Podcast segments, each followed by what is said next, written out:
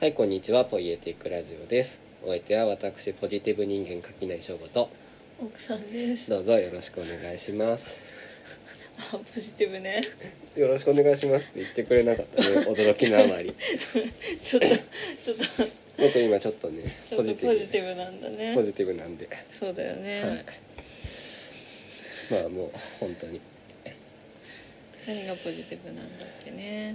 なんかさブームなことしてたんだよ。うん、うん20年の3月ぐらいからさうなんか大陸の方からん。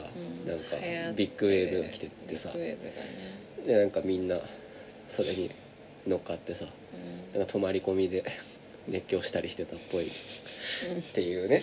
うん。のは聞いてたんですけどでも僕割とあまりそれと縁がないままねこううん。来て、うん。まあ、とはいえそのビッグウェーブの余波でこのポッドキャストも始まってますから、はい。まあ、そういう意味ではね申し子みたいなところあるんですけどなんかそれと全く関係なしにねそもそもあの人と暮らしだしてからうん。僕がこんなにしっかり熱出してうん。寝込んでるみたいな事態は結構初めてぐらいじゃない？まあなんか1回あったかな？なんか1回か2回かあったけど。でも1日とかで治ってたよね多分ね。1日まるっきりコンコンと熱2出ててさ。上ねまるまる熱が下がんないみたいなのはないね。ね。まあっていうわけで。検査キットでね。うん。検査したらポジティブだったよ。バッキバキの日本戦バでしたキバキねの日本15分待てっていうからさ。うん。垂らして5秒後にはもうすでにバキバキにうん。日本戦で出てたんだけどさ。一応15分経ったら消えんのかもしれないって思ってうん。うんタイム測って待ってたんだけど変わんなかったよね。変わんない。あれ何のための15分なんだろうね？まあまあいろいろなさまあねいろんな、ね、望ましい環境でみんながやってくれるわけじゃないからそうだね。というわけでね。うん。もうロキソニン飲んだりでなんか日中は結構今みたいに元気なんですよ。うん本当に。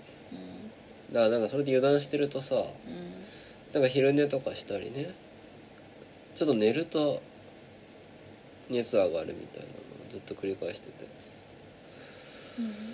何なんだろまあ単純にさうね。ただでさえさ地球が暑いじゃないですか、そうだね、今。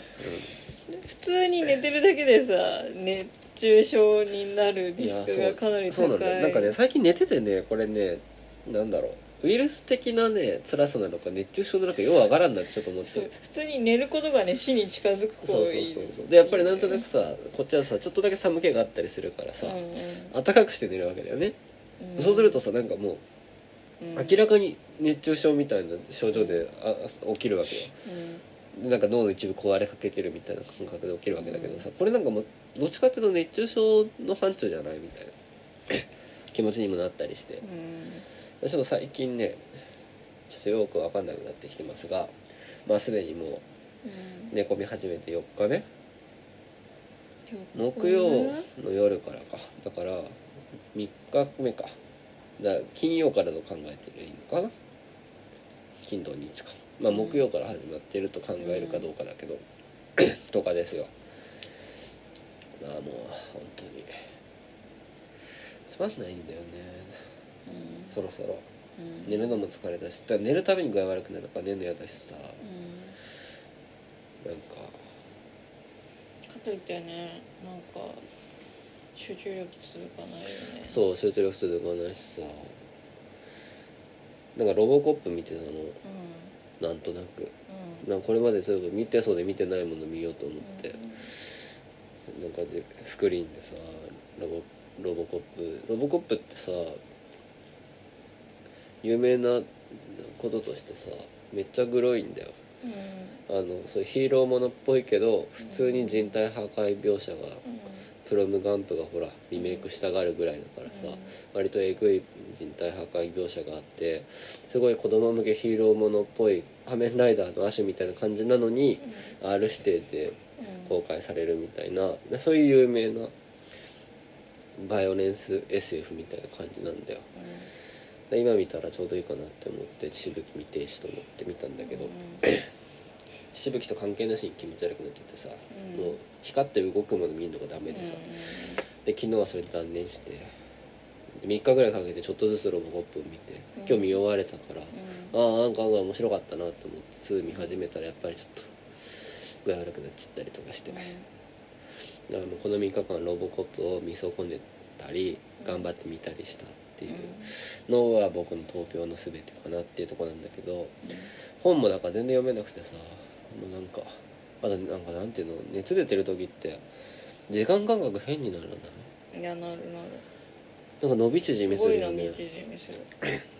なんか面白かったのがさ最初に発熱してすぐの時にさ獅子がねうん。なんか別々になった感覚があったの。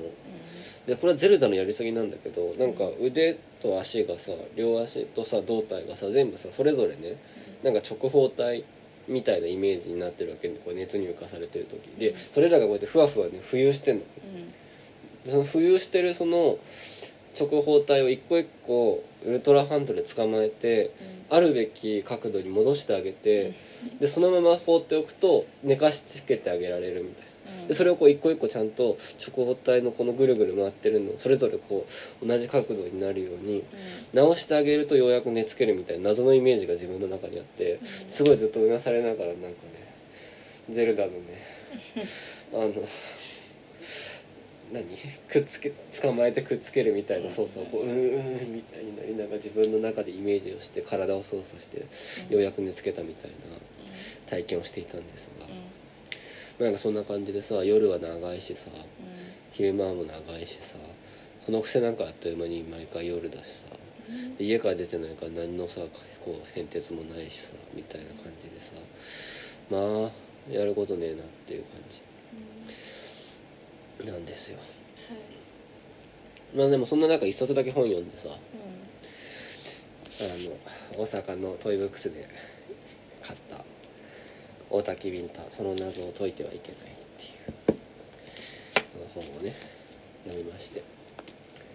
あの綾辻先生とかさモルカーのモルカーの「アナザー」っていうねうん。有名な作品がありましてそれと同じ相場のうん。人が書いていて。でミステリー界の最終兵器爆誕っていうふうに書いてあるんですけど。あのねいや面白かったね。なんかねミステリーよかったちょうど。な今ねさっき僕は急に自分のなんか直方体のなよくわかんない話したけど結構それはちゃんとつながってて。なんかね熱出してる時本当に時間感覚がふわっふわなの。でミステリーってめっちゃリニアなのよ。めてか本格ミステリーっていうものは僕はあんまりよく知らないけどてかお作法として分かりやすいわけじゃん。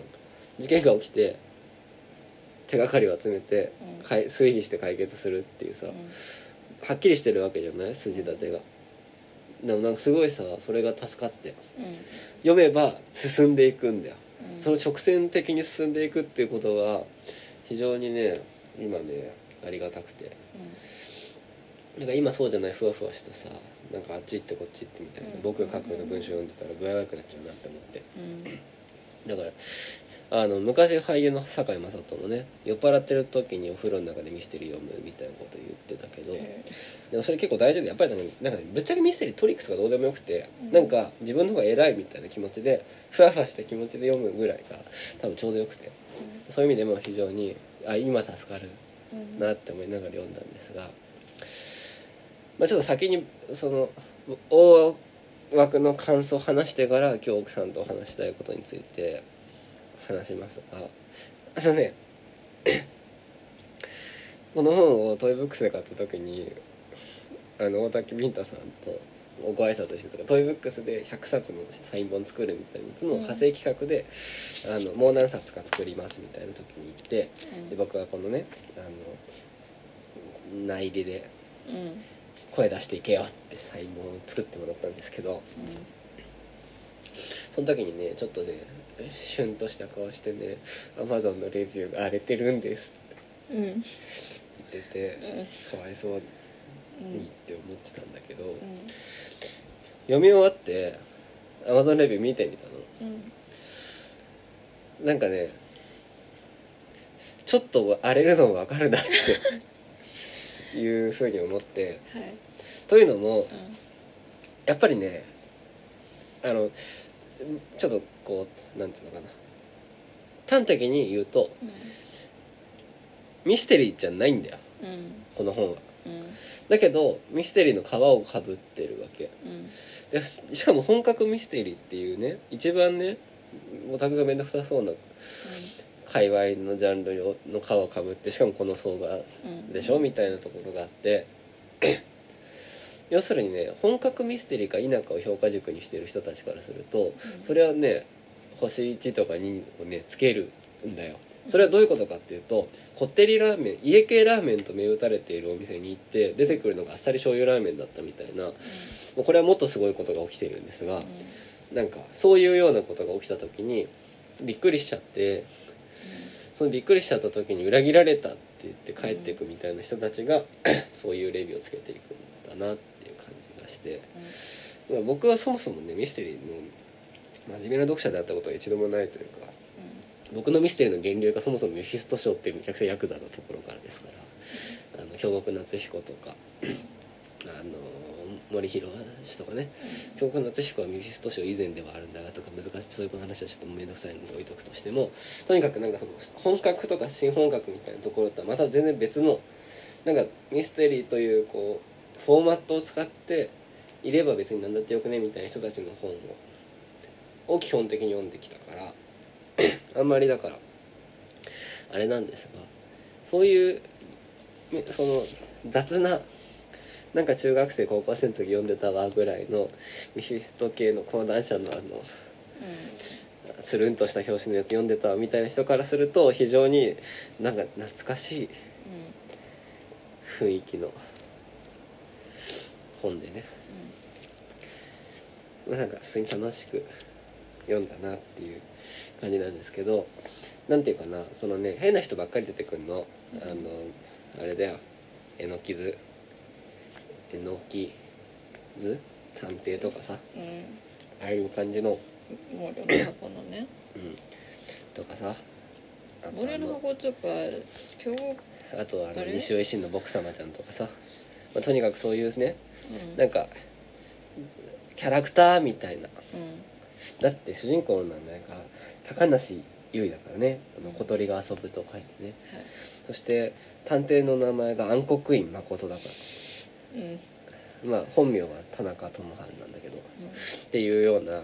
のでまあそれで非常にコテコテなあのねだ僕らの世代からすると本当にだからそのラノベのなんていうの？西尾維新とかあの頃のラノベノリなんだけどラノベじゃない微妙な交差ラインのところにいた人たちいるやん。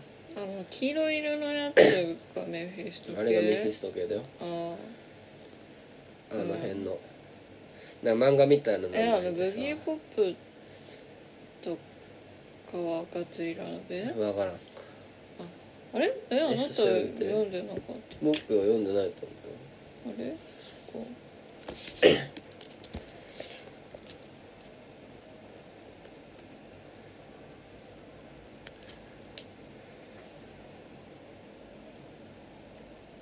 あれなんか前話した時に読んでたって言ってなかったっけ？読んでないと思うそれは。うん。とにかく、うん。まあ、そういう本なんですがはい。まあなんか非常にね僕は楽しく読みまして。うん。でなんか懐かしかった。なんかそのなんか痛い大人たちというかなんかその暗黒院誠ともう一人がそれがこの黒歴史探偵っていう黒の探偵なんだけど白歴史探偵っていう対になる探偵も出てくるんで はい。白日院正吾っていう名前のうん。こうえー探偵が出てくるんだけどなんかそのヤバい二人がねそのこうえー変な痛い言動を繰り返すたびにこの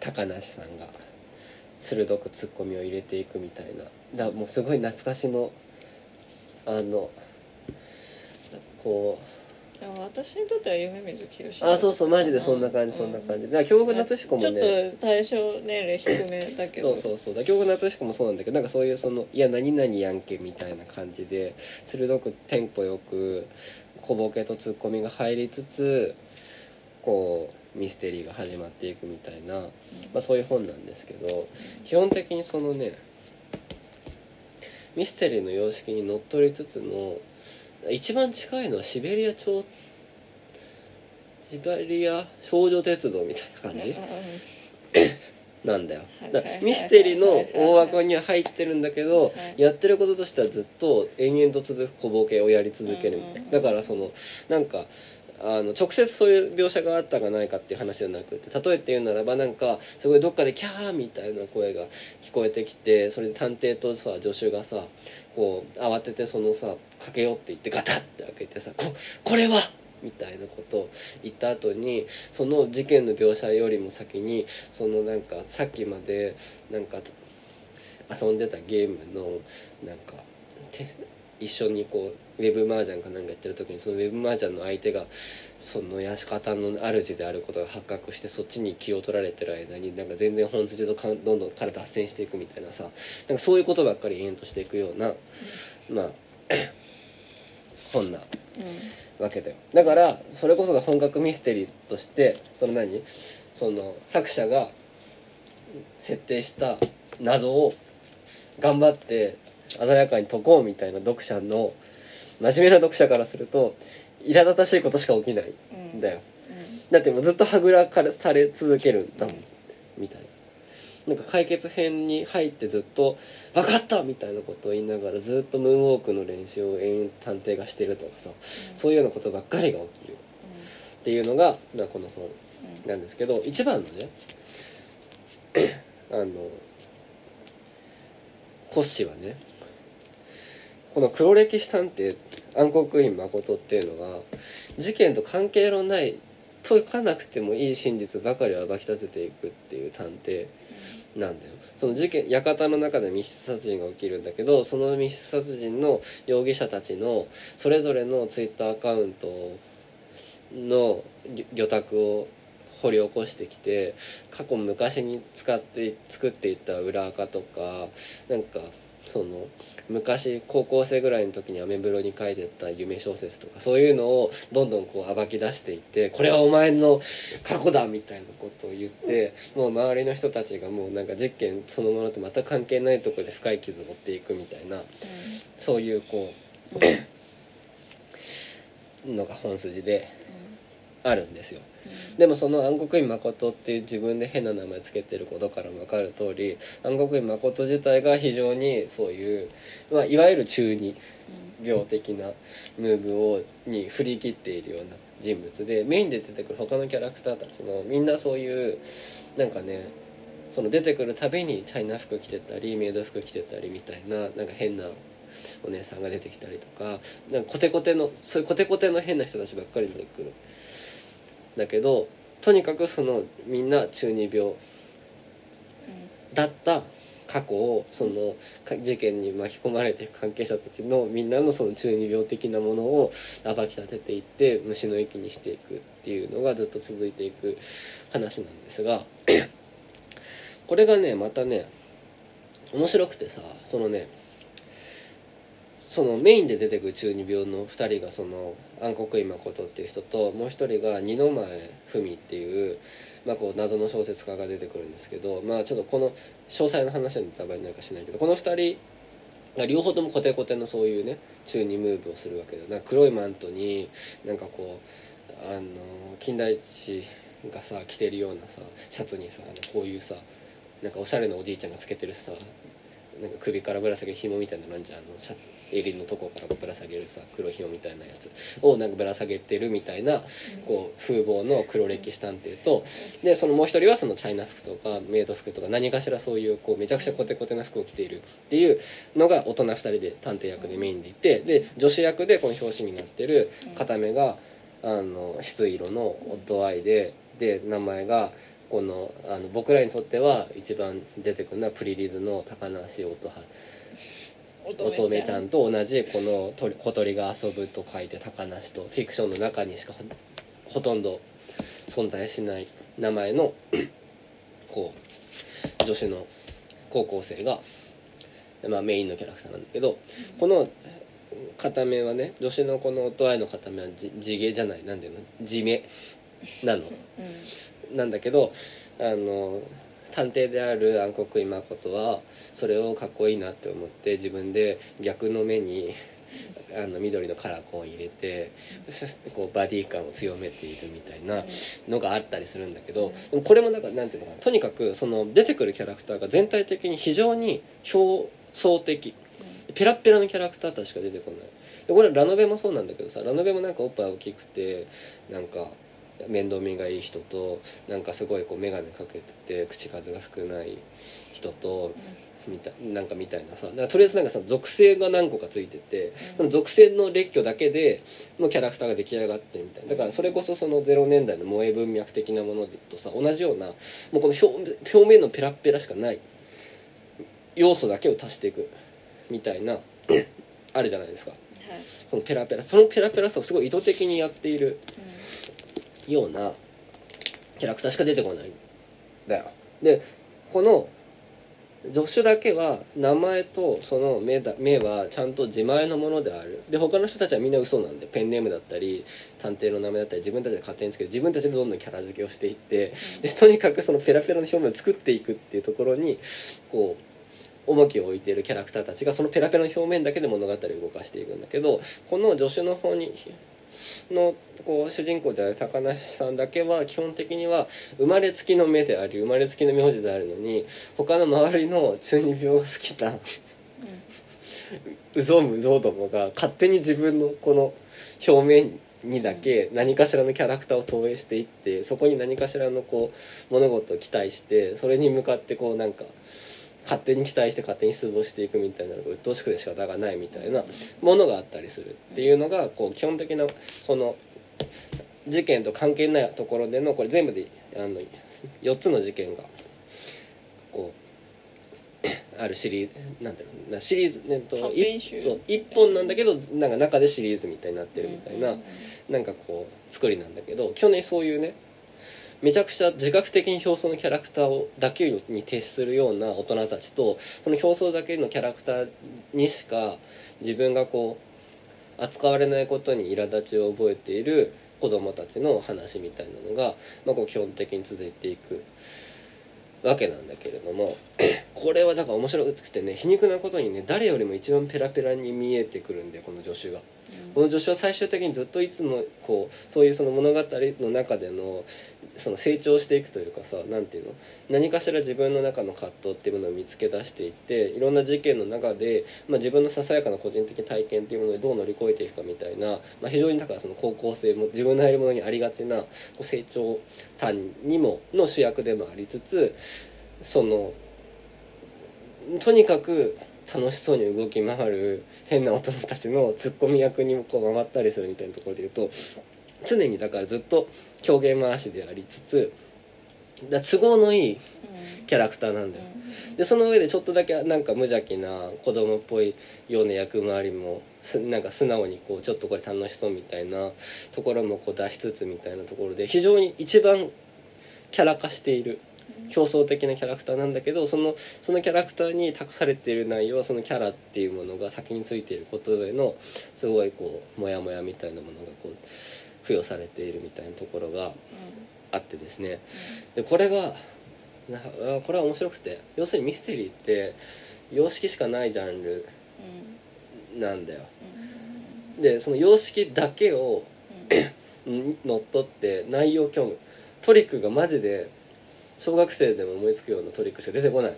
でもそれが結構大事なことでミステリーにおいて一番メインだと思われてトリックっていうのを虚無にしてもなおミステリーの構造っていうのはこれだけ残っている。でそこにこうはめ込まれていくそれぞれの小ネタっていうのもなんかねだそれこそだからこうネットミームからなんか外文あるあるからなんかいろんなところからのこうそれぞれのね参照元があるんだけどそれも非常にだから全部表層なんだよ。なんかこの名前ここに入れとくとなんか分かってる感あるっしょみたいなものがずっとこう続いていく。これがぜつまりなんか全部が全部表面しかないの。でだ事件もだから見たままのことしか起きてないんだよ。でも本当に全部表面しかない。で奥奥がない。で奥がない。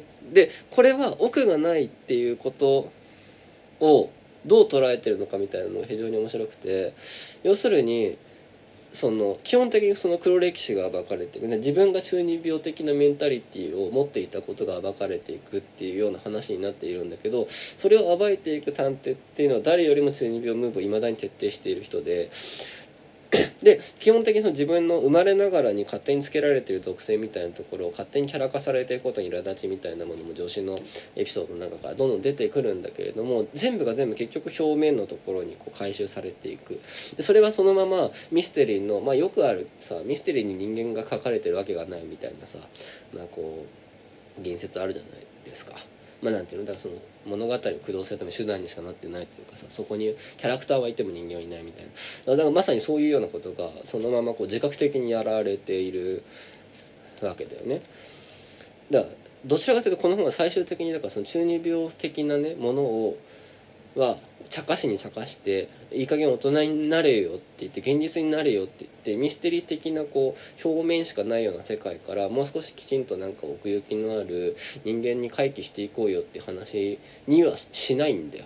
むしろ徹底的にずっと表面でやり合っているからこそむしろその表面以上のものがどこかにあるという幻想を持っている作中のキャラクターたちに対して全員に対していやいや君たちにはもともと表面しかないし割り振られた属性しかないんだと。その属性しかないようなその加算式の何かの中に まあ何かしらを見出していくことはありえるかもしれないけどそれ以上でもそれ以下でもないんだっていうことを、まあ、ずっとこう言い続けるような、まあ、こう本になっていてね。非常に何もない本なんだよ。その戦略的な意味で。だからなんかなんていうのかな。めちゃくちゃあの僕はこの前のクールとかさその前のクールとかでアニメでなんか転生ものとかをさ試しに何個か見てみたりしてたけれども、なんかあれ別になんか何も面白くないんだけど、なんか安心感があるんだよ。あれはこういうのでいいんだよこういうのでみたいなことなんだなっていうか要するにそこに奥奥行きを求めないことの美学というかさなんかファストフードと同じような。もうなんか課長の味がそのまま来ればそれでいいみたいな。なんかそういう感じの美学みたいなものを 小説というかミステリーのジャンルに置き換えてやるとこうなるみたいなものがこれだったなっていう本だったんですね。でまあなんかだから結構ね。面白いけど実は難しい本でミステリーとして読むと多分チャチーって怒っちゃうしなんかそのなんていうの中二病的な世界観を期待して読むとそういう世界観を茶化しているようなところもあるからなんか嫌な感じだなって思ったりもするけれども逆にそう中二病的なものを完璧にとことんバカにするような気持ちで読もうとすると最終的にえ結局これは中二病に回帰していっちゃうような話になっていくのみたいな感じでどこにどう収めていいか分かんなくなっていくみたいな本だったんですよ。でまあなんかでも僕はこれを読んでそのメフィスト賞の系のなんていうの小説とか読んでた時に何が楽しかったって基本的になんか謎にかっこつけた言い回しとか、謎にこうテンポがよく進む会話のやり取りとかそういうところで雰囲気で楽しんでた。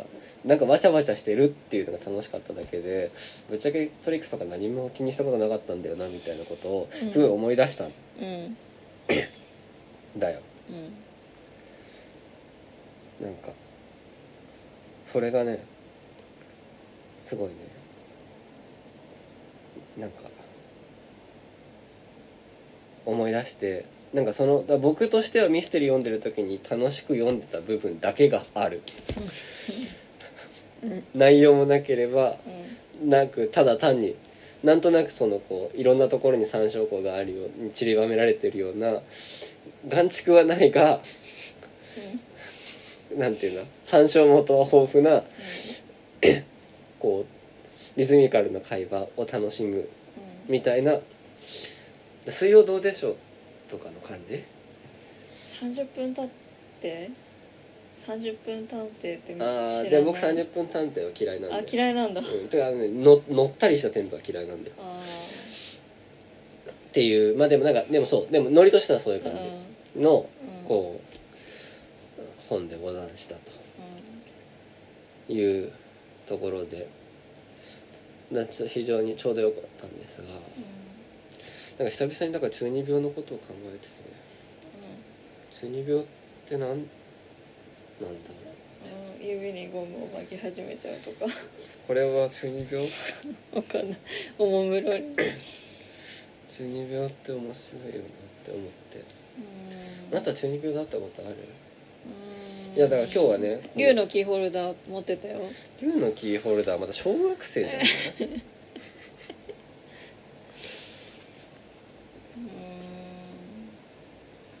中二病中まあ、中二病じゃなくうん中二病じゃなくてもいいんだけど黒歴史的な。あるでしょもの？いや何なんだろうなって思ってそれはううん何なんだろうね。でもあのなんだろうね。そうちなみにあのこの本の中ではデジタルタトゥーのことを、ルビを振ってあってアカシックレコードって書いてあるんだはい。けどなんかねまあ別に直接のアカシックレコードの披露をしようというわけではなくてなんかそういうそのなんていうの？何だったんだろうあれはってなんかその中二的なものであったりとかみたいなことをうん。まあ話したり話さなかったりしつつ具合悪くなってきたら止めようかなって思ってるんですけど。あこれ全部導入だったの？あそうそうそうそう。この4日間で喋った文字数の3倍ぐらい喋ったね今、うん。この30分で。もうねもうずっとびっくりした。喋れるんだ。フラストレーション溜まってたから。もうもうボエーってなってたからずっと。もう面白い旦那さんはいないんだって。思ってた、うん、僕もこんなに喋るんだって思ったうん。今、、びっくりした。びっくりしたびっくりしてた私でやっぱりさこの本に出てくるようなさ中二病の人たちもさ、うん。中二病っていうか痛い人たちもさみんなさとにかくさ普段はさそんなにうまく喋れないんだけどさ自分が喋れるタイになった瞬間に自分の話だけめっちゃ饒舌にずっとするみたいなのたくさん出てくるよ。でもさ私のさツイッターとかめっちゃさああでもあれは中二病っつうか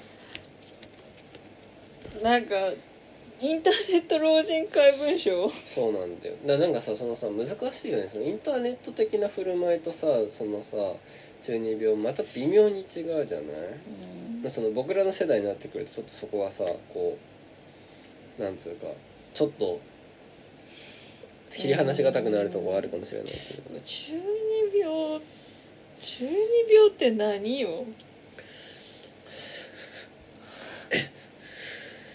中二病って何中よって中問題はあるよ二病っつっねてさ右目がうずくっていうのはさあ実際パターンとして少ないわけじゃないそうですか。なんだよねそんなにさこう思い切りのいいさ中二病できる人っていうのはさあでも分かった。じゃあ少数派だと思そうだねうんですよ。あのさじゃあさこのこの本におけるその中二病的なものっていうか「あいたたた」みたいなことうん。みたいなのがどういうものかっていうとねうん。あの例えばそのこのさ探偵とさ助手はさ、まあ、片方カラコンだけどさ目がさ片方さ緑色なわけだよ。うん。でその目を指す時に「目」っていう言葉がを暗黒院誠の鍵括弧の中では難しか画数多い方の目なんだよ、うん。でも女子の方は普通にシンプルな目って書かれてたりとかするとかなんか事件の声が聞こえるなっていう時の声はもちろんあっちの画数が多い方のうん声だったりうん。する。はいわけだよ。みたいな、うん。そういうだどちらかというとやっぱりこのなんだろう小説家の自己言及的なところもある本だから、うん。そう痛い語彙の選定みたいなものってあるじゃない？はい。なんかこれはねあのツイッターでもねもともと書いてネタにしてたやつだったんだけどなんか面白かったのはそのある事件の中ではその小説家が問題になるんだけどその小説家のデビュー前のにブログで発表してた小説の痛さがすごい出てくるみたいな話で、やばいぞこれみたいな。作中に200回ぐらい「紡ぐ」って言葉が出てくるみたいな。で私が紡いだこの幾千万の琴の葉をみたいなことがこう書いてあっていやもう一琴の葉何文字やねんみたいなことをこう突っ込まれながら「お前も紡ぎすぎだから紡ぎストな」みたいなこと言われてずっといじめられるみたいな。こう話が出てくるんだけどなんかさこのどちらかというとそのねものを書く時のその語彙の選定とか漢字の変換の仕方とかに出るにじみ出てしまう謎の自意識みたいなものあるじゃないですか。それで言うとですうね、ん、足ね足中学生の時からバンギャなんだよああそうだね。でうんそのさうん、VK ってもうその塊みたいなものじゃない、まあそうだね。うん。とりあえず画数を大きくした方がいい勝ちみたいなとこあるからね。でさまあ私はそういうのとは距離を取ってるけどでも言うてバンギャなわけさ、だからなんだろうこうなんだろうね。そういうのがストレートに好きなわけじゃないけどなんか何も知らんでダサいっていうのもちょっとそれはどうなの？みたいな。まあ別に私はその大手バンドを避けてでもそれその行動自体がすごい中二病っぽいわけじゃない、ね。ね。みんなが好きなものを好きになりたくない、自分だけが良さを知ってるんだみたいな。別にそこまでのあれないけど、うんチケット取りやすい方がいいに決まってんだろみたいな感じだったけど、うんでもだからさ大学入った時もうん一瞬 VK サークルなんかあったのよ。はいはいはい。なんか VK 好きな人たちで集まろうみたいなうん。サークルが、うん。で難しいのがさサークルってさやっぱ同担探しとかうん。さ、こう同行の死を求めてさ集まってくるはずなのにさバンギャってさみんなさ人と違う自分でありたいからさすごい人に好きなバンド言われると一生懸命他のバンドを言おうとするみたいなさ。集まりたいのか集まりたくないのかどっちだよみたいなことが起きてて面白いなって思ったんだけど。うん面白いね。うんなんかあ変な言い方するとゴールデンボンバーが売れた時にちょっと安心したあであれだけ、うんあのさ茶化してる、うん。でも別にああいう茶化しっていうのは別にあの共通の認識で、そうだね。とりあえずどっかの丘で歌ってるみたいなさ、うんうんうんそういうあるあるネタを別にあるあるっていう別にまあ歌詞は飾りだからみたいなうんうんうん気持ちでみんな受け入れてるっていうことをさ、なんかめっちゃ分かりやすく。提示したそうだねのはあの、まあ、一個なんか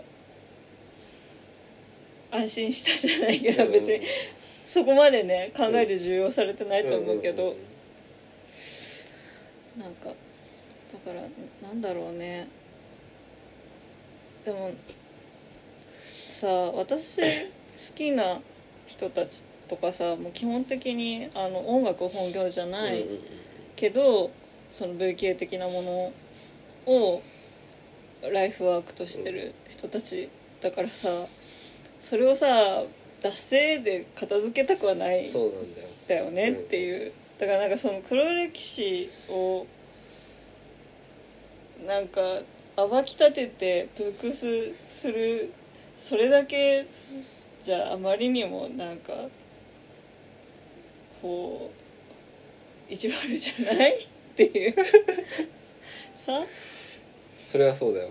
別に本人がなんか現役黒歴史製造機だから免罪符になるわけじゃないじゃん。まさにそういう話が出てくるよ、うん、なんかねちょっとむずなんかうーん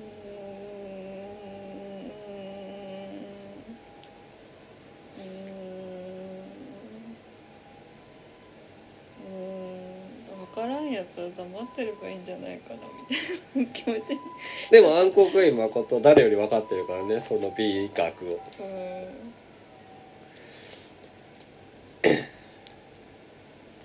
うん。もうなんかその恥ずかしいものは恥ずかしいわけじゃない。うん。だからそれをさこうなんかなんだろう。これだから一般人はみたいなことをさ言って開き直るのも違うわけじゃない、うん。なんかその同じこう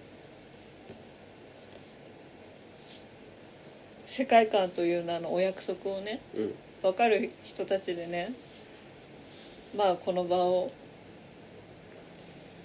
共有しようよってうんいうさ、今ちょっと私の視点からだと。いや、うん、別にこの本の話はしなくていいから。中二病の話をしてほしいだけだか普通になんかライブ中とかってそういうことなわけじゃない。らうんうんうん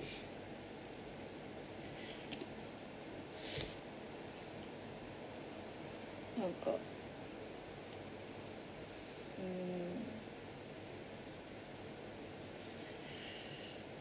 ーん。うーん暴き立てるってすごい嫌だよね。すごい嫌だよね。すごい嫌だった話していい？いいよ。なんか大学1年の時の新刊で割と意識高い系のサークルに出入りしてて、でそこで仲良くなった子にバンギャっていう話をしてたの、うん。うんでしたら全然関係ないそれこそ新刊でたまたまテーブル一緒でしたみたいな子にね言われて、うん。言われちゃって、うん。明日こいつ V 系のライブ行くんだってみたいなことを、うん。うんしたらなんか結構すごいね反応されたの、うん。もう結構なんかうわそういう人ってマジでいるんだみたいな、でそのサークルがなんか青年海外協力隊的なやつだったわけ、いやなんかさなんかこう ちょっと趣味思考が合わない人にその態度をする人がさ外国でさ教育が受けられない子に教育を受ける機会を設ける手伝いをしましょうみたいなのだからそのさアフターの前にはさそういうさこうプどういうプロジェクトをやってるかみたいな説明会があるわけよ。スターって久しぶりに聞いた。ね なんかいろいろチームがあってうちのチームはアフリカが多いみたいなのでだ学校現地の学校行って日本文化を教える授業をしたりとかそういうようなね話をね。だからなんかこうなかなか教育が受けられない子になんか少しでも世界っていろいろあるんだよって教えてあげるみたいな話をねしてね。まあ多分あのその私をディスってきた子は入る気満々だったんだけど、で最後の最後にさあのもう解散っていう時にさそのくだりがあってさ、うんあーなんかすごい遠くの誰かにはあ最初から当たり前に絶対常識が交わらない人に対しては上から目線で優しくできるけど同じ言葉を話しても同年代で同性で普通になんかだって別に同じ学校通ってるわけじゃん。学部違かったりはするけどにそこまで一瞬で部別的にな態度を取れるんだって思っ結構衝撃的めでっちゃいい話こああやだな。って思った。れうん。それをまあ別に最初からもう多分このサークル入らないなって結構早い段階で思いながら惰性で行ってたんだけど説明会だけ。もうちょっとそこがすごいこういい区切りになって二度とそこには関わらなくなったんですけうん。どなんかいやまあいっそ気持ちいいけどねあそこまで完全に。だだから陰口じゃなくてさうん。正面切ってさ、うん。こう線を引かれるってなかなかないじゃない、そうだね。いやあれはちょっとなかなかない体験だったなるってね。今思い出しちゃった。いい話だねでまさにそういう話じゃん。うん。うん。で別にさそれをさ言った子もさ私から言ったわけじゃないから、うん。そこまでこう強い反応が出ると思ってなくて言う、うんポロッと言ったわけだようん。ね、なんかそのえ重要できるものは人によって違うね みたいな。うんそして多分あのそのドン引きしてた子が想像してたものは私が本当に愛好してるものとは違うんじゃないかなっていう、うん。そこの無理解がね面白かったね。なるほどね。うん。嫌いだなって思った。うん でもあなたはないの？そういうの。なんかうわこんこれが好きな人本当にいるんだみいやだから V 系って言われ言って真っ先に皆さんが思い浮かべるようなまあいないかもしれないけどね。たいなあなたマジで通ってないからね、ところを好きな人はこういうの好きな人の方が多いんだよなって思うよ。うん、うん、それでめっちゃ近近い界隈の話じゃん近いからさすごい遠いってあるじゃん。そうだね。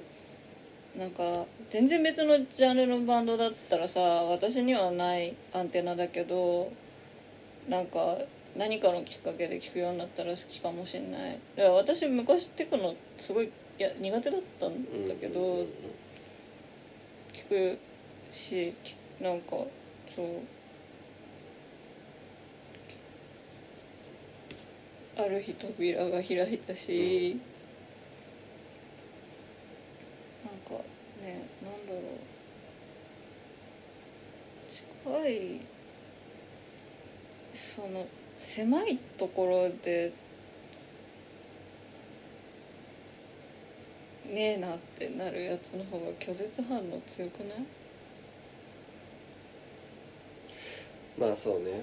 てか比べるもんじゃないじゃんだって別のジャンルだったら。比べるもんじゃない季節の中で一番完璧な季節はどれかなっていうことじゃん。うん。全然違うものだから比べるものじゃないよねっていう話じゃないですか。うん。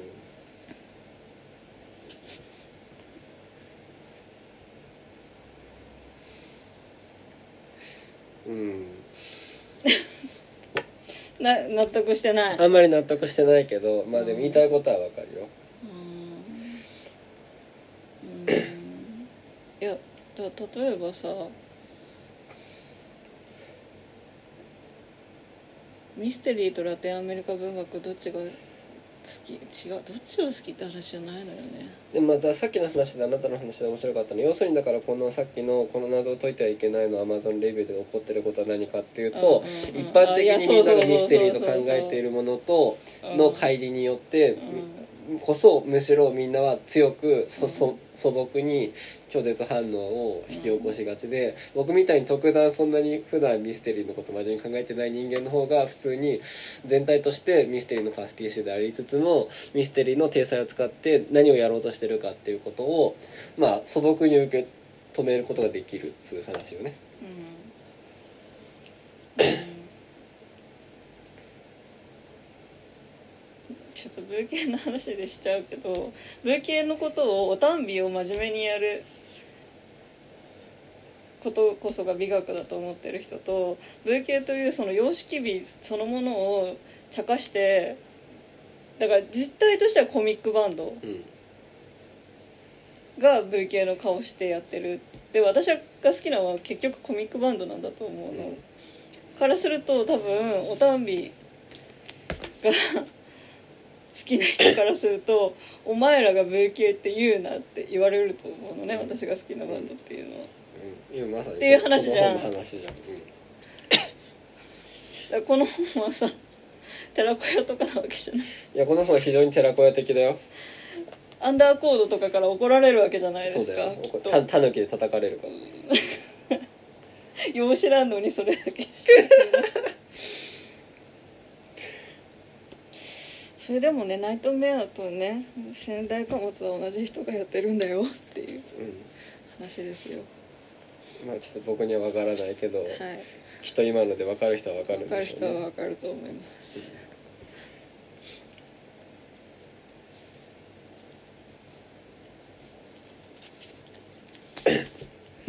まあそうだからまさに今日そういう話したかったこととしてははい、そうの近しいところにあるものの方がうん。受け入れるのが難しいっつう話なんだよ。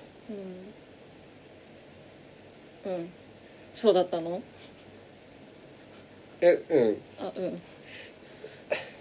つむぎストはさツーギストな。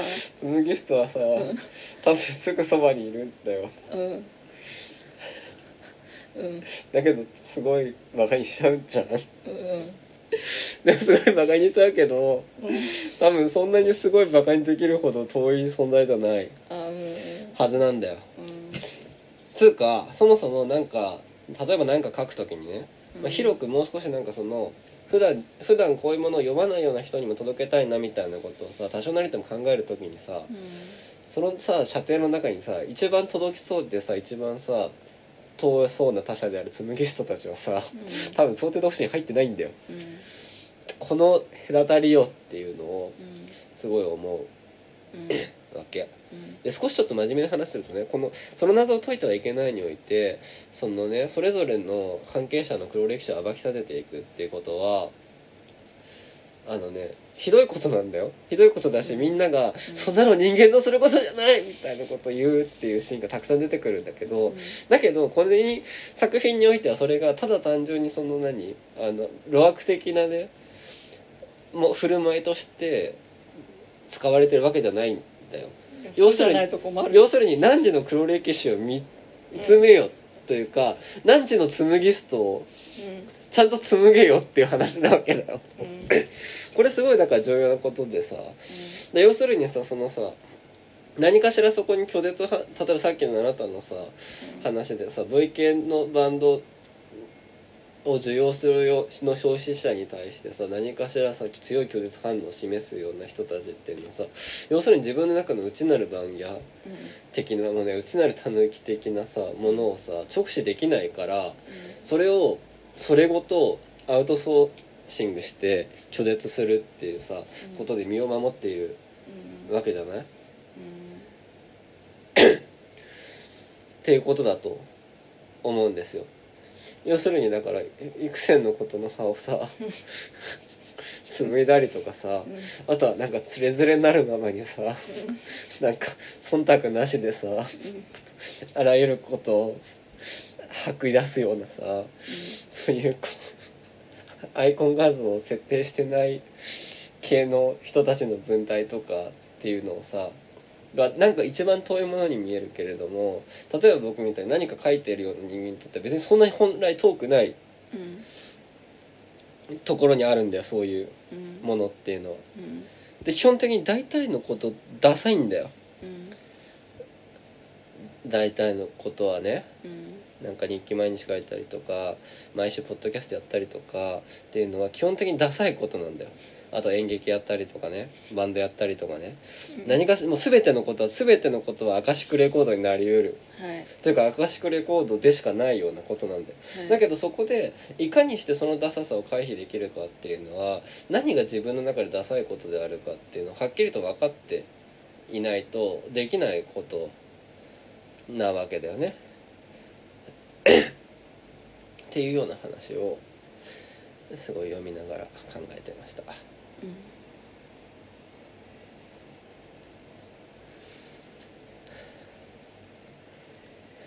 ちょっと野沢目なめる。ちょっと調子に乗りすぎじゃない？大丈夫？大丈夫ないねすごい体力削って喋ってるね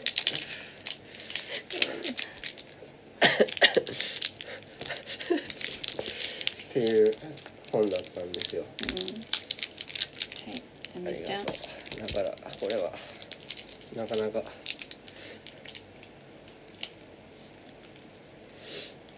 あ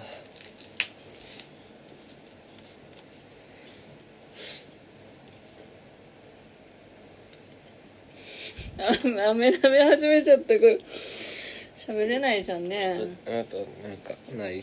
なんかない？なんかない？う今までの話とちょっと脱線してもいいし。ーん。恥ずかしい。恥ずかしいことね。でもそうね。アウトプットは全部恥ずかしいよね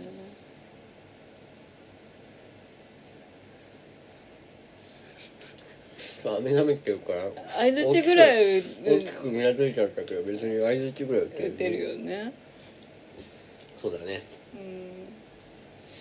だからさあーだからなんかそうだ。なんか私がさあの芝居の感想をツイッターにずっと書けなくて。ていうかまあもうあらゆる SNS がロム線になってしまう。うん。うんアウトプットができない。で多分一番最初のハードルはたくさん喋んのってダサいみたいな。うんうんうん。でその結果誰にも伝わらない怪文書をうん。すごいたまにポツリってこう海に送り出すみたいなね、でそれが一番キモいアカウントじゃないですか、何がしたいのみたいな。でなんかそう一番ダサい状態はさすがに恥ずかしいなって思って。でもさなんか知らん話をさしてる人も嫌じゃない？うんうんだからもうゼロフォローのねゼロフォローゼロフォロワーのアカウントで練習しててもうマジですずずっとつぶやいてるじゃん。なんか2ヶ月ぐらい本番終わって1ヶ月とか経った芝居の話も蒸し返すんだけどさでもなんかもう結局そそれしかないじゃないけどさもうあのシュッとしたインターネットができないんだったらそこから始めるしかないと思ってやっててちょっとマシになってきた。のかなわそうねかんない最近はだとだいぶアウトプットが増えてるよね。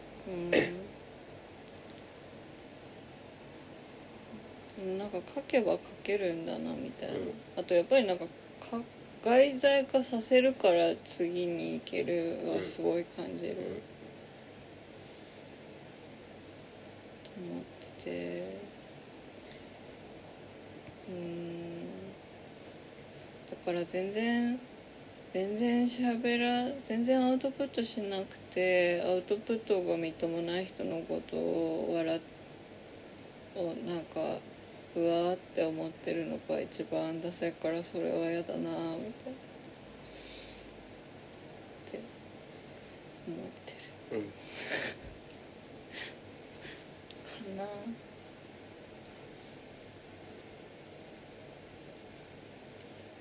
うんまあ。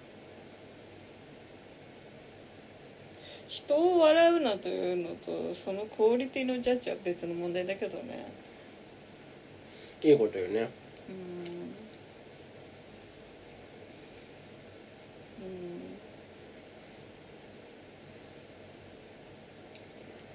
なんか同人誌出したことない人がさ同人誌出してる人にさとやかく言うさ権利ないじゃない。うーんまあ一回聞こあそのえっと かだ出す側としてね自分が作ったらもっといい方ができるっていうのはさ意味わかんないじゃん、ううん。でも読み手としてこっちの本の方が好きみたいなのは当然あるわけじゃない、うん。でそれをさそれって全然別の話じゃん。だって当然立場が違う評価軸だから、うん。でもなんか俺が書いたらきっともっとすごいもんができるからお前の本はつまんないみたいなさこうごちゃごちゃになってるさよくわかんないうんやじってあるわけじゃん。そういうのはよくないよねっていう。そうだね。コピー本でも作ってから同じことが言えるかどうか。うんまあでもそこもまた難しいとこなんだよな。うん。まあそのあなたが言うように一番はその作ってもいないのに作ってもいないからこそなんか根拠のない自信で自分のすご操作を大事に大事にしちゃうタイプのうん。人たちもうん。いるけれどもなんか僕はね今回この本読みながらね思ってたのはどちらかというと本を作れてしまう人うん。のダサさへの無自覚うん。の方が厄介なんだよなって思ったんよ。うん。ね。うん。でそのあなたのなんか憎しみの対象どちらかというとさっきの 青年海外協力隊のエピソードとかもそうなんだけど、うん。とにかく自分でコピー本を作ったことがないのにうん。作ってる人のことをなんかちょっと下に見るタイプの無理解に対する苛立ちの方が強そうじゃん。だから僕はどちらかというとねなんかなんでそんなに平気で紡げちゃうんだみたいな人が割と周りに多かったっていうのもあってさ。だかうんらさっきのあなたの話で笑うのとさジャッジするしないは別みたいな話してたじゃん、うん。でそれとだからジャッジうん。するにあたってちょっと笑っちゃうレベルみたいうん。なものにさ触れてきた時にすごい迷うんだよねそれ。うん。いやだから作んない方がマシだとはさすがに思わないんだけど思わないんだけどこれが平気で作れてしまうのってどういうことなんだ？みたいなのが割とうん。はあってなっちゃって。うん。だけどそれがさ本当にかっこいいと思ってやってるさ場合だってあるわけじゃん、うん。それはやっぱりだから笑っちゃいけないこと。うん。だよね。って思うしうん。思うけどそれを後から一緒に笑ってあげられるっていうのも結構大事なことだよねとも思うんだよ。でさっきさあなたがあなたが話したのか僕が話したのかもうすでに分かんなくなってるけど基本的にアウトプットというのは全て恥ずかしいものなんだっていうさ自覚がさないアウトプットほどさつまんねえものないと思うんだよね。っていうのがねなのなんかそっちの方にすごい関心の比重があるんだなと思って、あなたはだからもうそのいかにそれでもなおアウトプットする方にも自分を励ませるかっていう方にさすごいこう関心の軸があってさ僕はどちらかというとそのすでにもう発表できてしまうアアウトプットできてしまうような人たちがなんかそこに恥ずかしさをちゃんと保ち続けるためにどうしたらいいんだろうかみたいな方向で考えるんだなと思って、うん。その軸の置き方の違いがおもろいなって思った。うん。うん。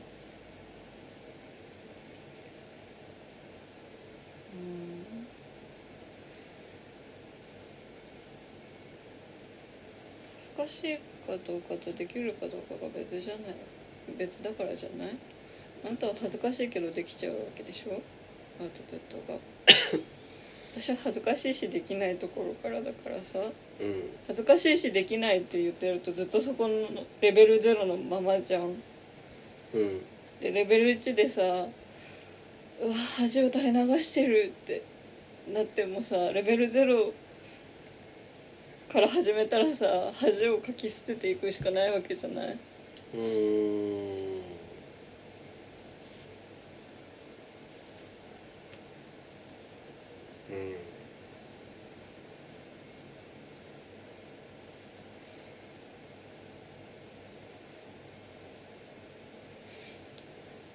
なんかね今ねすごいねすごい大きく認識が違いそうな感じがするというかね噛み合ってない感じがするんだけどそれをね噛み合わせるだけの体力が残ってないなって思って。キレキレトンボだ。思ってるところなんだけどなんだろう。なんかね、うん、なんかまだうまく言えないけど。でもなんかこれはね非常にねなんかね大事な話な気がする。うん。いやなんかそれを商業でやっちゃダメでしょみたいなのはさ全然あると思うんだけど。うーん。なんか商業商業じゃないがそんな関係があるのかしらんって感じですね。うん誰か止めてやんなかったのかよっていうのはあるじゃん。ああまあね。いやでもだなんてああだからどっちかっつうとあれがそのなんかさとにかく書いちゃうというか、うん。なんかとにかく書かずにはおらうん。いられないみたいな感じで書かれるものがようわからんねうんそれは別に自分のために書いてるんじゃないの？だから私が読みたいから本を出すみたいなうつじゃん。ーんなんだろうな。いやでもなんていうのかな。そのうん。いやちょっとまだうまく言えないけど。うなんだろう。なんかいやなんか難しいよね。なんだろうな。うーん。いやだうーん。でもだからこれうーん。まあどのコミュニティに向かって書いてるのかとかどのコミュニティのいけてる軸を取っていくかって話なのかもしれないね。んうん。いや要するにコミュニティに向かって書くのかっていういやそれはいやそれはないね。でコミュニティに向かって書くしかないから。書くというのはうんだからそれをだからなんかなんだろうね。だ外野外野どこまでを外野からのジャッジと取るかだよね。うん。でも頭の整理で書くのあるじゃんうんそれは別にコミュニティってあるのか？いやある。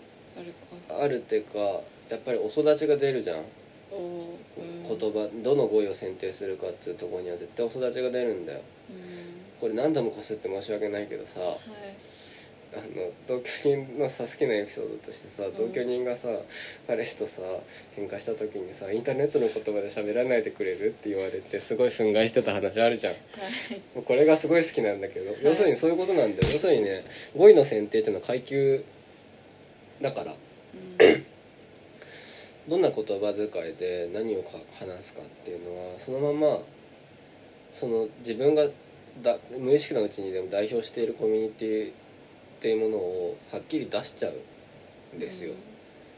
でこれはだからすごい大なんかじ大事な話っていうかなんかでで要するに友人の結婚式にキャリーパンパンみたいな格好をしてくるみたいなことが許される結婚式がどうかっていう話となんですよで別にそれがみんながみんなそういうさ可愛いモンスターカフェみたいなところが結婚式場でやってたら正しい振る舞いじゃんだけどそれを椿山荘とかでやるのはかなり勇気がいることじゃない。で本人は別にいいかもしれないけど周りからすると相当痛い人になったりすることもさありえるわけじゃん。でもそれを自覚してやるかやらないかっていうのは非常に全然違う話でさ。うん。自分の筋を通してうんどこに行こうが ブリブリで行くぜみたいなのは一貫性があるけどなんかそれしなんかそれをおしゃれのコードがそれ一個しかないみたいな感じになってくるとさそれはそもそもなんか全然違った話うんなわけじゃない。うんなんかみたいなそこのその差がなんかね全然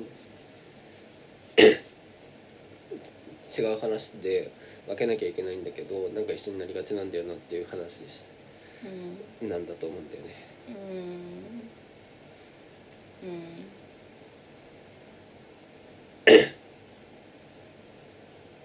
うん。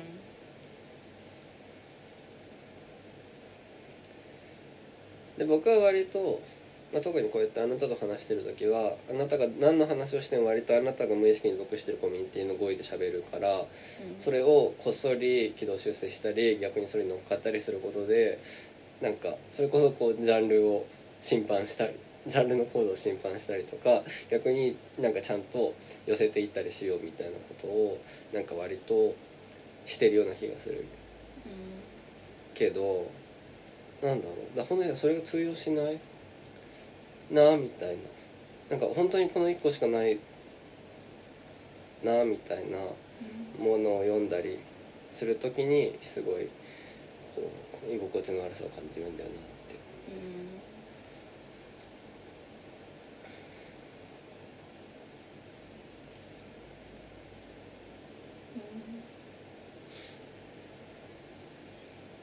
まあ分からなくはないけど分からなくはないけどそれってどうやったら増えるんだろうね。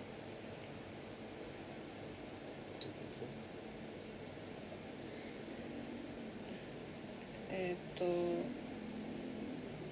一丁羅が一着一個一着しかないワンパターンしかない。TPO に合わせるだけの手か手持ちがない。手持ちってどうすると増えるんだろうね。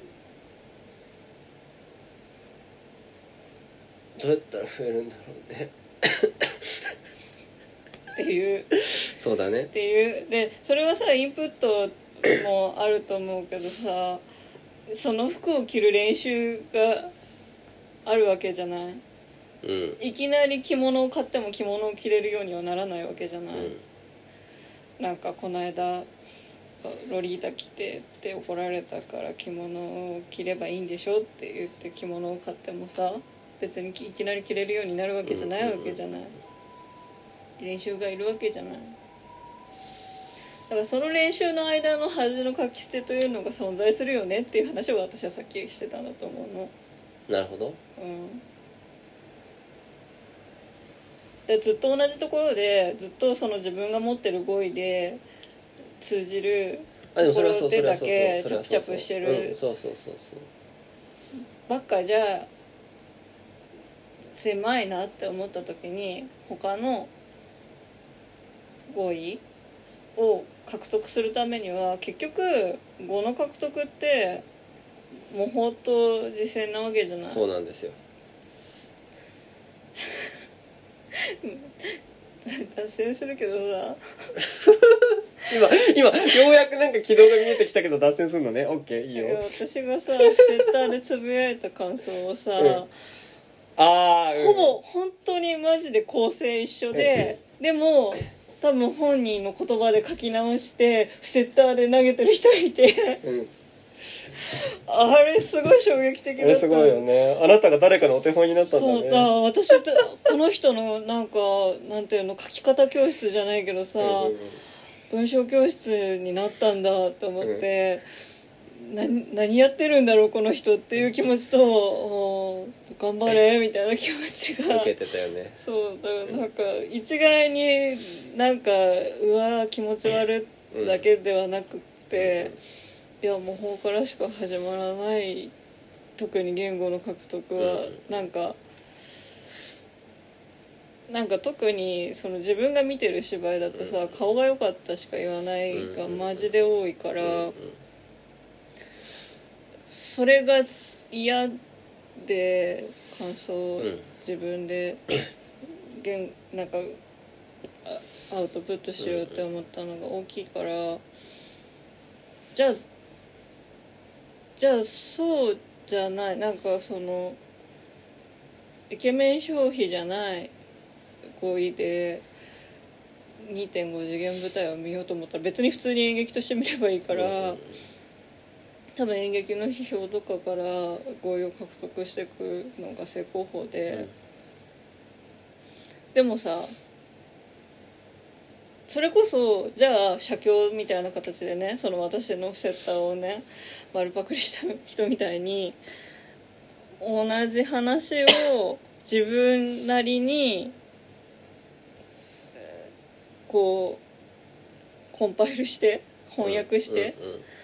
吐き出し直すが多分分かりやすい練習だよねそうだねそうだね分かりやすい。私はそれはやってないけど分かりやすい練習だなって思う、でそれって私みたいにバレ気づいちゃったら元ネタの人が気づいちゃったら うわって言われるわけじゃない、うんでもなんかそれで何か獲得したんだったらいいんじゃないって思うわけ。だからそれはその恥をさ書き捨てる捨てる様をさ、うんうん。見ちゃったって思いながら見なかったふりをしてるわけじゃない？っそうだね。ていう話を多分私はさっきしてた、うんうん。いいわかる。わかるよ。うん。でなんかねそうなんだよ。あのね今どうやって本筋に戻そうかなって思ってるんだけど 子供ってさうん服の相性考えないじゃん。考えないね。要するにそういうことだうんだよね。あえっとねまあ子供の身近にサンプルがねえからあうん。もうちょっと別の話にするとうん。あのさでこれも自分の話友達の友達ぐらいの話になっちゃう。でも私も服の相性考えられない。ちょっと一旦あれなんだろうなんていうのかな。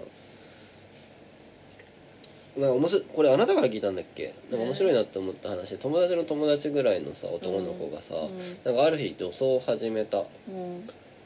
みたいな話。私ああででで女装始めたんだけど、その女装してみたいって思って女装する女装の格好が、うんうんうんうん。あ明らかに自分だそれこそだ子供の服の選び方と同じになっちゃうというか自分のしてみたい格好の足し算ってすごいガチャついてそもそもその前に本当に可愛くなりたいんだったらしなきゃいけないの。でまず最初にスキンケアじゃねとか、うん。あとそもそもそのなんだろう自分のあのイエベブルベとかそういうところを把握して、自分がちゃんと可愛く見える特性っていうのをこうこなした方が綺麗な女装になるっていうのは、どう考えても明らかなんだけど、うん。でも本人がしたい格好っていうのはその本人のがなんかその可愛くなりたいということだから全然別のところにうん。であってでそこがちぐはぐなままとにかくゴテゴテした足し算の格好になってしまう。っていうような話をなんかあなたから私だと思う。がからしてた時になんか結構だからそれあだからそれは面白い話だなって思ったんだよ。で、うん。それは中二病の話とかさこれまで話してたような話と非常に似てるというか、うん。要するに紬ストはうん。そういうその そうだね。似合ってない、紡ぎたいんだよね。そう紡ぎたいんだよ。うん。でととにかくそれつどんどん紡いでゴテゴテにしてでうん。なんかなんていうんだからそれこそさあの服がおしゃれだったらな高くてなんか装飾がたくさんついてればおしゃれみたいなさ最初にそういうさ幻想さ抱きがちじゃん？はい。自分で服を選びたくなった時に。でもそれってさ大体さなんかアンパンマンがさ大きくプリントされてるとかとさ同じ感性なんだよねそれってだからうん今日はアンパンマンじゃないんじゃないかなっていうような時でもでも本人からするとそれが最上級のおしゃれだからこれ着てくって言ってデカデカとしたアンパンマンしかもなぜか上下を逆さにして着たくなっちゃうとかさそういうようなことをしがちなんだよね。その最初の何か一歩踏み出す人っていうのはこれ別にそのディスとかじゃなくてあの事実としてそうじゃん。でもそれってさ傍から見るとさ冷静に考えてそれやめといた方がいいんじゃないかなっていうようなことうんが大半だし大体それやめといた方がいいんだよ。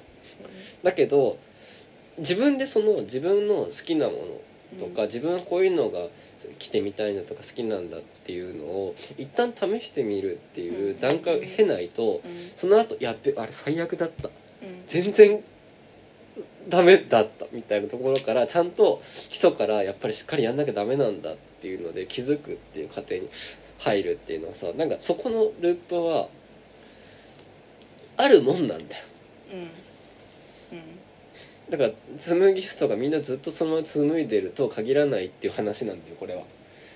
うんうん。要するにその紡いでた人たちが紡いでちゃいけないんだっていうところからちゃんと商業作家としての自我を確立していくみたいな物語にこうなっていくんだけど、うんうん。でそれだからすごい重要なことで要するにそれはまさに後手後手の足し算の洋服の作り方からちゃんと色味合わせるとかなんかななんだろう 温度感合わせるとかなんかテクスチャーでどどうするとかとかっていうところをちゃんとこう踏まえていきながらだんだんこなれていくっていうさ、うんうん様をさ肯定的にさ描きつつもさでもお前最初はデカデカとしたアンパンプリントから始めたじゃんっていうでもその始めたじゃんっていうことをまるっきりなかったことにするのはそれはそれでなんか間違ってるんじゃないかっていうようなさうん話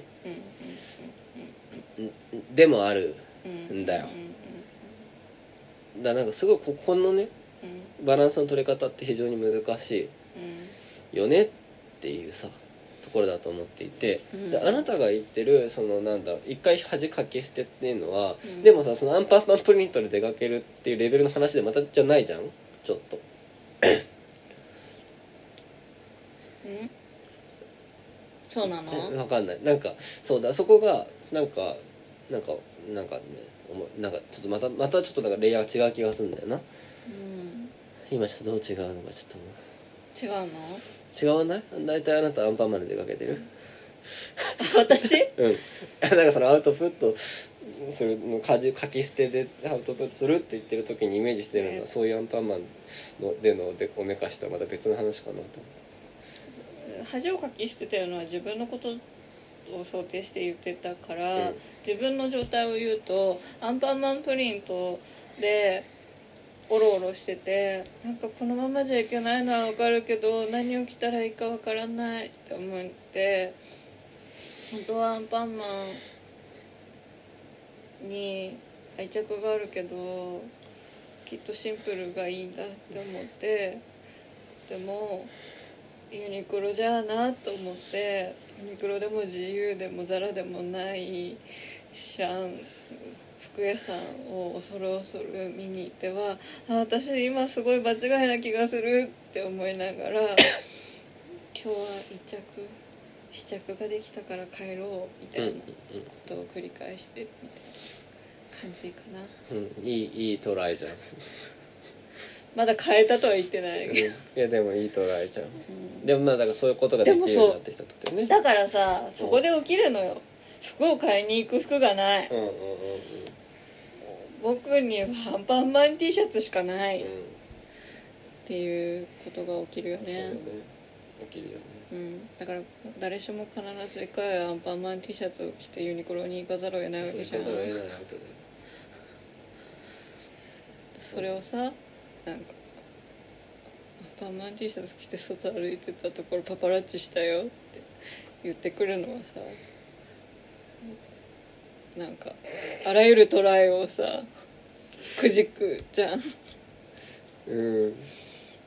でもさいやだからそれがね勇気を出して家から出た一回をあの吊るし上げてるのかもう別にアンパンマン T シャツで何が悪いんっていうのだからもういつもアンパンマン T シャツでうろうろしてる無数の日々の一回をね切り取ってこうこういう人って言ってるのかって全然違うことじゃん。うん。紬ストのままでいいと思ってる人とさうんうん。かつて紬ストだったけどちゃんと紡いだ文様が美しくなくてはいけないんだということに気づいた。ことはさ別うんスタート一緒かもしれないけどどこかで別れ道が分かれたりするわけじゃない、うんうんなんかそれそれな。あとはもう本当に固い意志を持ってアンパンマン T シャツしか着ないっていうさ美学もあるわけじゃん。そうね白歴史探偵的なスタンスね。そうなのね。だからな例えばさっきの紬スト的な話で言うと、うん。黒歴史探偵はもう自分は紡いでないよだからそのそういうような書き方じゃないちゃんとした書き方してますけどみたいな人に対して「うん。いや君は昔こんな風に紡いでたじゃないか」って言って「ギョエー」ってするっていううん暴き立てをだそれはだから紡いでる人に言うわけじゃないんだよ、つま、かつて紡いでたのに今紡いでなさそうな顔してる人に対してそうやってこう前にもあっただろう。前にもあっただだろアンパンマンの時期がってうん。言って、アンパンマンの過去は消せないってう言ってアカシックレコードを刻みつけるっていうのが黒歴史探偵でうん。黒歴史探偵は逆に「え？紡ぐのって素敵じゃないですか？僕すごいなんか感激しちゃったな」みたいなことを言ってすごいその人の自己肯定感を爆上げして「私これからも紡ぎ続ける!」って言わせるみたいなのが白歴史探偵だからどっちのスタンスを取るかみたいなのがあるよね。あーあーあー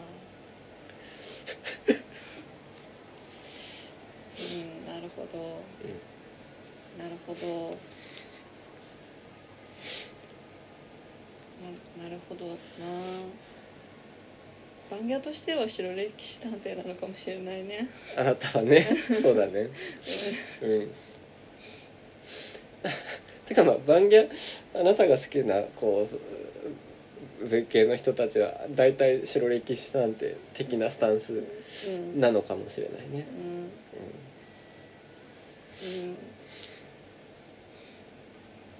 だってやっぱりメジャーデビューして化粧が薄くなるとがっかりするじゃん。うん。うんだからああれは黒歴史になっちゃったんだってね。そう。あ売れるために化粧落としたってなるわけじゃん、化そうだね。粧落としても売れなかったじゃんって思うじゃん。うん。そういうことだね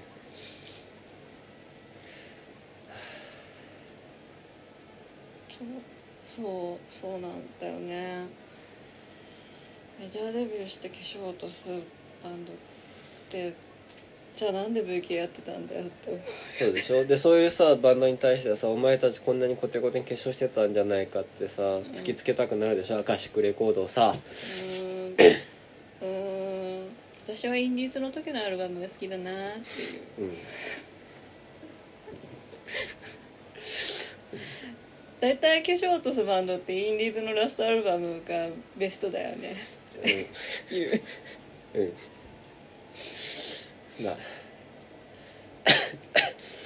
そんな感じですかね。はい。そんな感じですかね。いやそのだいや今日僕もまとめられ体力。まとめる体力なくなってきちゃって今ってかまとまった？今なんかいい感じに着地したんじゃないかって。合流できたんじゃない？いい感じに合流できたんじゃないかって思ってたらあなたがちょっと今また化粧を落とすバンドの話が始まっちゃったから今。そういう白歴史探偵パートがパー入っちゃうトが入っちゃうから大丈夫かしらんって思ったんですけど。うん。でもまあこうね日々変わるものだから、うん、そうなんだよ。昨昨日まで最高だと思ってたアンパンマン T シャツが今日雑巾に見えるかもしれないけど1週間後にはやっぱり俺にはこれしかないってなってるかもしれない。そうそうそう。で別に雑巾にしてもいいんだけど、うん。アンパンマンであったということはうん。忘れられないよっていう。うん。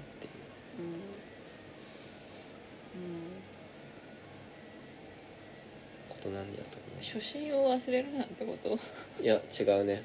そもそも全てはアンパンマンの亜種っていうことだよ。ああおだからさ最初の話に戻るけどうん全てのことは恥ずかしいんだよ。ああうんうんうん。だから全てのものはアンパンマンの亜種に過ぎないんだよ。うん。じゃあ立派なものになったつもりかもしれないけど服着てる時点で一緒ってこと？そう。服着てる時点で生物としては弱い。親からもらったコーデが一番強いやつが一番強いのだいぶ話がよく分からなくなってきましたけど。まあそういうことですよ。そんなところかしらね。はい。今度こそ。今度こそ。だいぶそもそ喋ったもこんな喋ると思ってなくて最長じゃねえの？ちょっとこんなに喋るのことだったか今日。絶対違う。これでまた明日体重崩してたらちょっとバカバカしすぎるな、うん。それこそ黒歴史だよ はい、はい。ということでえー、増えていくラジオお相手は私垣内翔子と。奥さんでした。どうもありがとうございました